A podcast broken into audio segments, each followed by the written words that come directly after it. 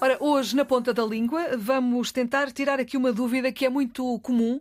Ouvimos isto muitas vezes eh, dito das duas formas. E às vezes alguém pergunta, mas é assim que se diz? Mas então não é, não é da outra forma? Então esta é a frase. Por exemplo, Filomena, obrigada por teres aceitado o meu convite. Ou será obrigada por teres aceite o meu convite.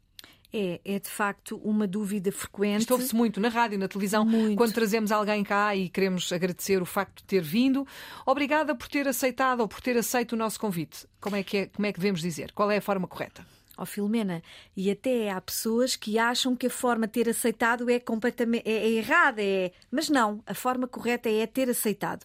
Qual é a regra? E já temos enunciado a mesma regra na nossa, ah, no nosso programa várias vezes. A regra é esta, Filomena.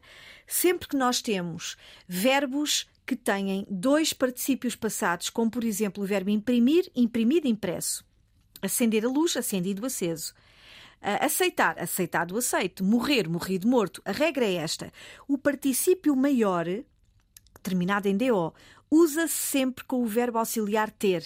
Eu já tinha imprimido o documento, eu já tinha acendido a luz. Infelizmente, devido à guerra, tem morrido muita gente, tem morrido. Uh, obrigada por teres aceitado o convite. Então, quando é que usamos o particípio mais pequenino, que é o particípio irregular? Usamos com o verbo auxiliar ser na passiva. Ser, ser ou estar, mas vamos, vamos para a passiva. A luz foi acesa por mim. O trabalho foi. O documento foi impresso por mim. O que é que eu tinha dito mais? E a luz, não é? Eu tinha acendido a luz, a luz foi acesa, já está. Tem morrido muita gente devido à guerra, as pessoas são mortas ou foram mortas devido à guerra. Obrigada, Filomena, por teres aceitado o meu convite. O convite foi aceito. Pronto, está explicado. Mais simples era impossível. Obrigada, Sandra. A Sandra Duarte Tavares é a nossa professora de serviço aqui todos os dias a esta hora, na ponta da língua. Fica também disponível para ouvir sempre que quiser, quando quiser, na RTP Play.